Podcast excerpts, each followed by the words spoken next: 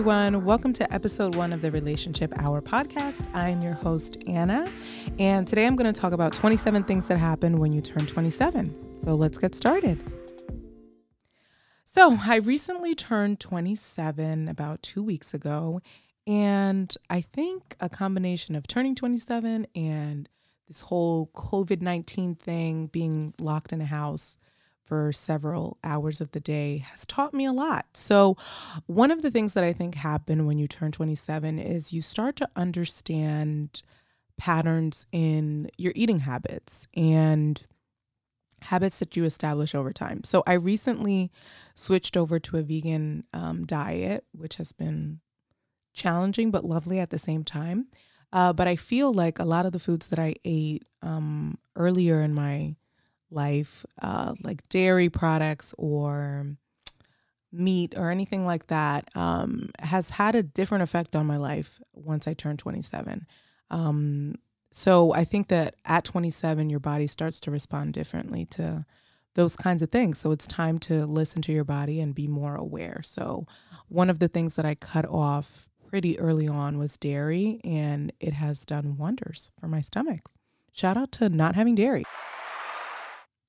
The second thing, I think it's understanding that your body needs, you need to listen to your body more. For example, when I don't work out, honestly, I do feel more sluggish over the course of the day, and I just don't feel like myself. So it's establishing habits that make your body feel better, but they also help you feel better, because it's always good to release those endorphins and things so that you feel better. Number 3, this is like, we're going to jump straight into it. So childhood trauma presents itself, and I think it presents itself in many different ways. For example, in the friendships that you have and the types of partners that you look for or the partners that you're attracted to, and your self-esteem. I think, for example, it's not a coincidence that a lot of times girls that have absent fathers, I think, lean more towards men that have traits that are similar to their fathers. So I think it's being able to identify what those traumas are so that you can avoid them at all costs, honestly. Number 4, I think we're on number 4. Yeah, number 4. So I think it's coming into your own. You really learn what you like and what you don't like as it pertains to like work and your personal life. For example, the other day at work, like my supervisor asked me to stay late, and like I wanted to be a team player. I really did. But I know that I don't want to do it. I know that it's going to be miserable for me if I decide to stay late, like especially now with the coronavirus, like work has been crazy. No, I'm not going to be a team player. I'm going to choose myself. So I think it's really good to stand in your truth at this age. You're able to really say when something doesn't sit well with you, whether it's at work, whether it's in your personal life, with friendships that you have or romantic relationships, that you're able to say and voice things that you like and things that you dislike. And that doesn't mean that you have to be rude about it or just obnoxious. It just means like, I'm not really feeling that, so I'm not going to do it. All right. Number 5, understanding who your parents are. This one is like tricky for me, because I think we're taught in society to just like love your parents just because they're there. And a lot of people have parents that are not there or that aren't that good. So you're just supposed to appreciate your parents. And I think that we pretty much all do, but it's starting to understand that your parents are human too. And they have flaws, and they have traits that you might not love. And it's important to be aware of them. It's important to be aware of your expectations for your parents, because I don't think they're going to change, unfortunately. Only we can change. So it's being aware that the things that your parents can't necessarily change, you can choose to change for your life, whether it's with your children or with your relationships or just with how you feel about yourself. Number 6, understanding who your friends are and the expectations that you have of them. I think 27 is like a tricky age because you're older, but you're not really old. You have other responsibilities that you probably didn't have like in high school or in your early 20s, whether that's children or whether that's a relationship or whether that's work or hobbies or anything else that you might have. So I think it's being able to find a balance between what you expect from your friends and what they can actually deliver on. We have to be aware that at this point, lives have changed. It's not like when you're in high school and everyone has time to go to Fridays after work. It's just not like that anymore. So I think it's being aware of that so that you are prepared for the outcome when people are just not available or people just don't show up. Number 7 is funny. Understanding that our world has, it's a little tore up. You start to see challenges within the system, within your community, within your town, within wherever you are. You start to see the cracks in the foundation as to why people act the way they are, or why people are who they are. So I think that's when you start to feel like whether or not you want to make a choice to change something or if you want things to stay the same. I say this because I used to work with teenagers, and I feel like teenagers, people kind of treat them like throwaways.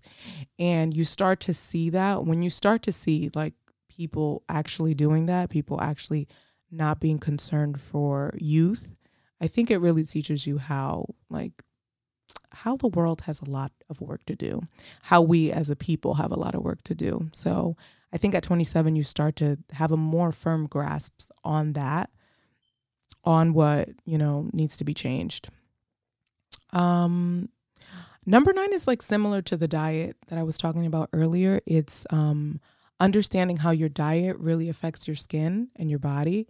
I know personally when I have greasy things like mayo or fried foods, my skin does not react well. So I think it's all in all being aware of how certain foods or how certain things affect your body. The next one is understanding the effects of alcohol. I know this is tricky because at 27, drinks are just flowing, but you start to see how alcohol affects your body, how much sugar is in alcohol. So you start to see why people have beer bellies and why your body feels sluggish and you don't feel the same the next morning. I think you start to understand it. And we all like a glass of wine here and there, but I don't think that in your younger years, when you actually start drinking at 21 and 22, it's the same as when you're 27. I think if I go out and go crazy and drink now, I'll be out of commission for the next 48 hours. Oh my God, I love this one. 12 is understanding that the music on the radio is not the real wave. I love that because I think that a lot of times underground artists or people that are not all over Instagram are not recognized. And it's really unfortunate. I think there's a lot of gems in Apple Music that we can really tune into. Now they're probably super Instagram famous, but I love Sabrina Claudio.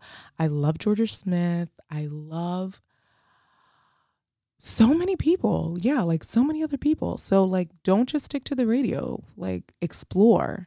You start to explore other music. If you've listened to a certain genre your entire life, I think 27 is the age where you start to explore and start bumping country music or something.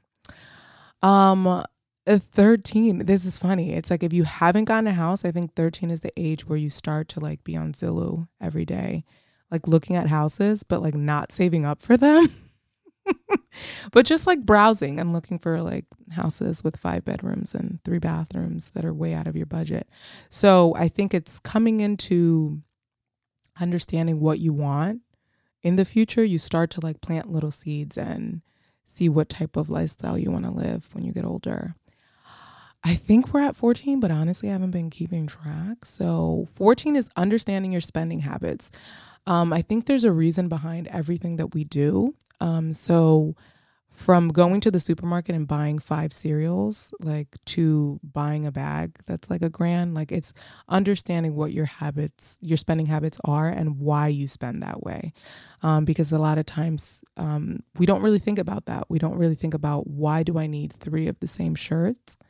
They're not going anywhere. It's not the end of the world. Why do I need this? So I think you start to be a little more conscious in the amount of things that you buy and just patterns that you notice.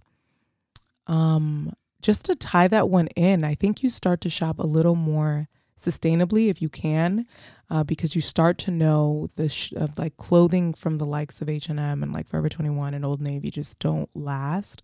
So I think that's when you start buying more like timely pieces that will really like last you, because you're not like 22. You're no longer buying outfits to like go to the club one night. Like you need outfits that are versatile, that you can wear for work, that you can wear out for drinks with your friends, that you can wear to a baby shower. So I think you start to really look at patterns in the clothing that you buy, like shirts that you wear once and then you wash them and they're like trash. So you start to really understand a little bit more about that. The next one is understanding and fixing your credit card debt that began like in your teens and your early 20s. If you're anything like me, I didn't have a great financial explanation or plan. So there's a lot of debt from being a teenager or being in your early 20s and credit cards being like forced down your throat, that you start to really see the effects of that at this age when you want to buy like a house or when you want to buy big ticket items. You start to see the effects of those things. So it's understanding it and actually fixing it, taking the time to really figure out how to get out of that hole. I think that's really good. Alrighty. The next one, oh my God, this one is very loaded. It's breaking generational curses. And like we could spend probably 45 minutes just talking about that.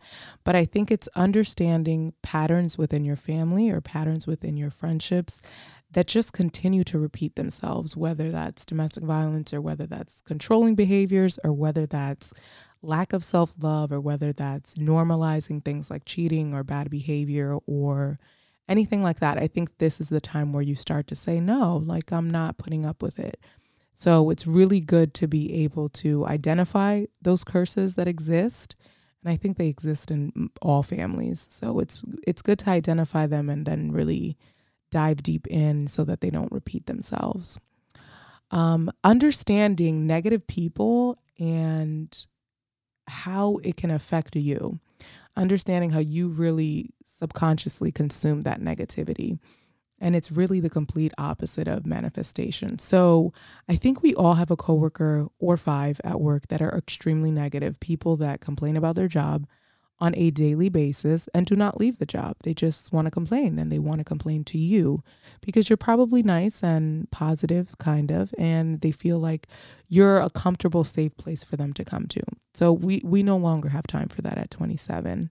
27 is like, I really don't have the time to consume this energy. So it's understanding that other people's energies can be transferred to you and they can really mess up your day. So when dealing with people like that, I've for a very long time in many of the roles that I've had, I've dealt with negative women and men that are miserable, but they do nothing to change their reality. So it's dealing with people like that that can really mess up your day or just make you lose hope. And it's like, no, don't lose hope because Sally doesn't have her shit together. No. You need to step away from people like that so that you and your goals and your dreams can come true, because nothing positive comes from sitting next to someone negative. I think we're at like 19 or 20 or whatever, but let's keep going.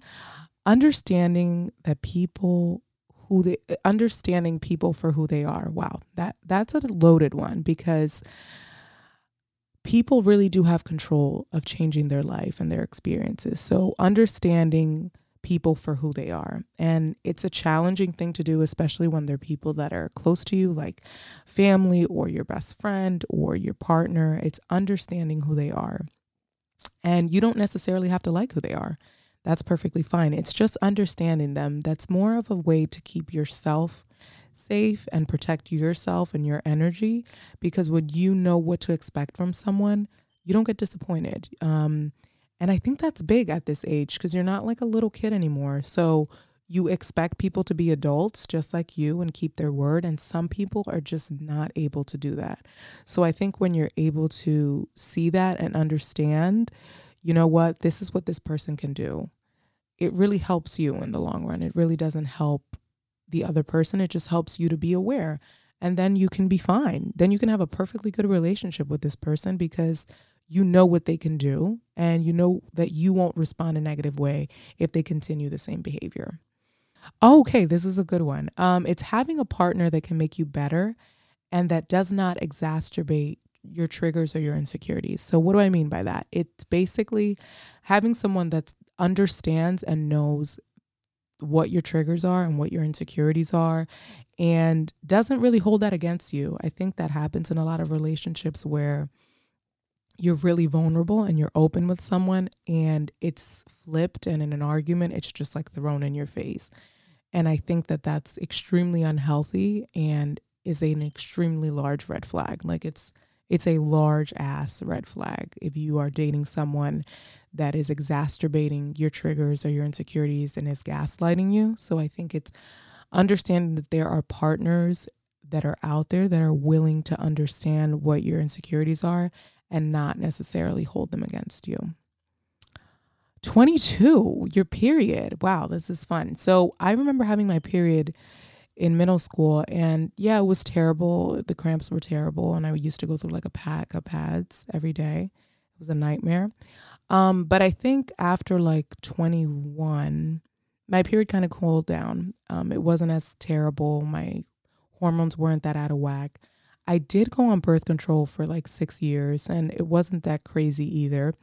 But recently, my period has been making me feel like a completely different person, like a psychopath, actually. So I think it's understanding and preparing for your period. I don't know how many times I've gotten my period and I don't have like the medication that I need or my heat pads available or things that really help me relax, whether it's a tea or anything like that. So I think at 27, like you really need to plan and prepare for your period. You can no longer be the woman that's like, do you have a pad at work? Because no, you should have one because you know that you're going to get your period eventually and you know it's going to be wonky and you're not going to know when you get it. So I think 27 is a good age to be prepared, prepare yourself. 23, and I think this is one of my biggest struggles in life, is being able to have cash and not spend it. I think at 27, you should be able to do that. You should be able to have like a solid, you know, $40 in your pocket and like not spend it. But for me, it's like itchy. It's like easier to spend the cash than to spend for my card. It's like a weird thing. So I think that's one of the paths that I'm on at 27 is that I need to learn how to do that.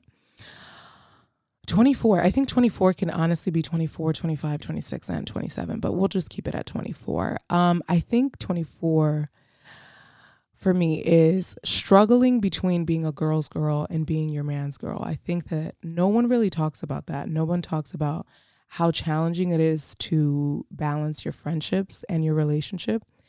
Because your relationship is just with one person and your friendships are multiple people with multiple different personality, with different needs, with different expectations of you, because you've probably been very accessible and available to those friendships for a long time. And here comes someone else that kind of takes all of that. So I think it's normal to struggle with that, but I think it's finding a balance between that, because the reality is this is that age. 27 is the age where you start coming into your own and you start to prioritize things that are a little more important to you, and it might be your relationship. So I think it's normal to struggle, but it's helpful to balance it a little better. Okay, 25, understanding that the list of what you want in a partner has changed. I think 27 is a good, solid age where you start to say, you know what? I have a list of 27 things that I need in someone, and now the list is like 22. And it's not because we're going to lower our standards, because God, no, that's not what we're going to do. But I think we're going to be more conscious of what traits we want. I think we're not going to want someone that's, I don't know, I can't even come up with anything good right now, but I think it changes. I think you honestly look for someone that's a little more stable. You don't want the guy that's like at the club spending $500 every Saturday, but, you know, lives in his mom's basement. So I think things change. You start to think about your future. 27 is like, it's like 30. It really feels like 30 to me. It's crazy. But I think your list changes. So it's helpful for you to, you know, change, because this is what life is about. It's about change and it's about growth. 26, what are you saving for? I feel like everyone talks about saving, but nobody really talks about what you're saving for or what you're saving towards. And I think this sounds really cheesy, but I think vision boards are very helpful. I'm a very visual person, so I do like to see things. And I think it's helpful to have a vision board where you wake up and you see this every day that's constantly reminding you of your goals when we are constantly bombarded with other things. We're constantly bombarded with marketing for products and for services and for things that we don't necessarily need. I think it's important to keep a firm grasp on what is actually important to you. So whether that is the house, whether that is the kids, whether it is a husband, a wife, whatever it is, it's important to have it where you can see it and you're able to manifest it, I think. And 27, this one is like, I'm late to the party, but I'm at the party. It's skincare. It's taking care of your skin. It's SPF. It's really being aware of what you're putting in your body and how it affects your skin. And having the night routine, having the day routine. No, you don't need to be like the YouTubers and have 87 products and serums that you apply. But no, it's definitely time to have a Sephora moisturizer. Like, we're not going to use the Walmart one anymore. Like, we really need to step our game up. So I think it's important to do that. It's important to do the masks and the self-care because it needs to be normalized for you to feel good about yourself and take care of yourself. So I think that's kind of my list for 27. Obviously, there's like a bajillion more things that I could think of, but I think this is my list for now. And thank you, everyone, for listening. You guys are awesome. Thank you for listening, and remember to subscribe. Share this podcast with your friends. Rate us wherever you listen. Thank you to my producer, Francis, and remember to follow us on Instagram at Relationship Hour. Until next time.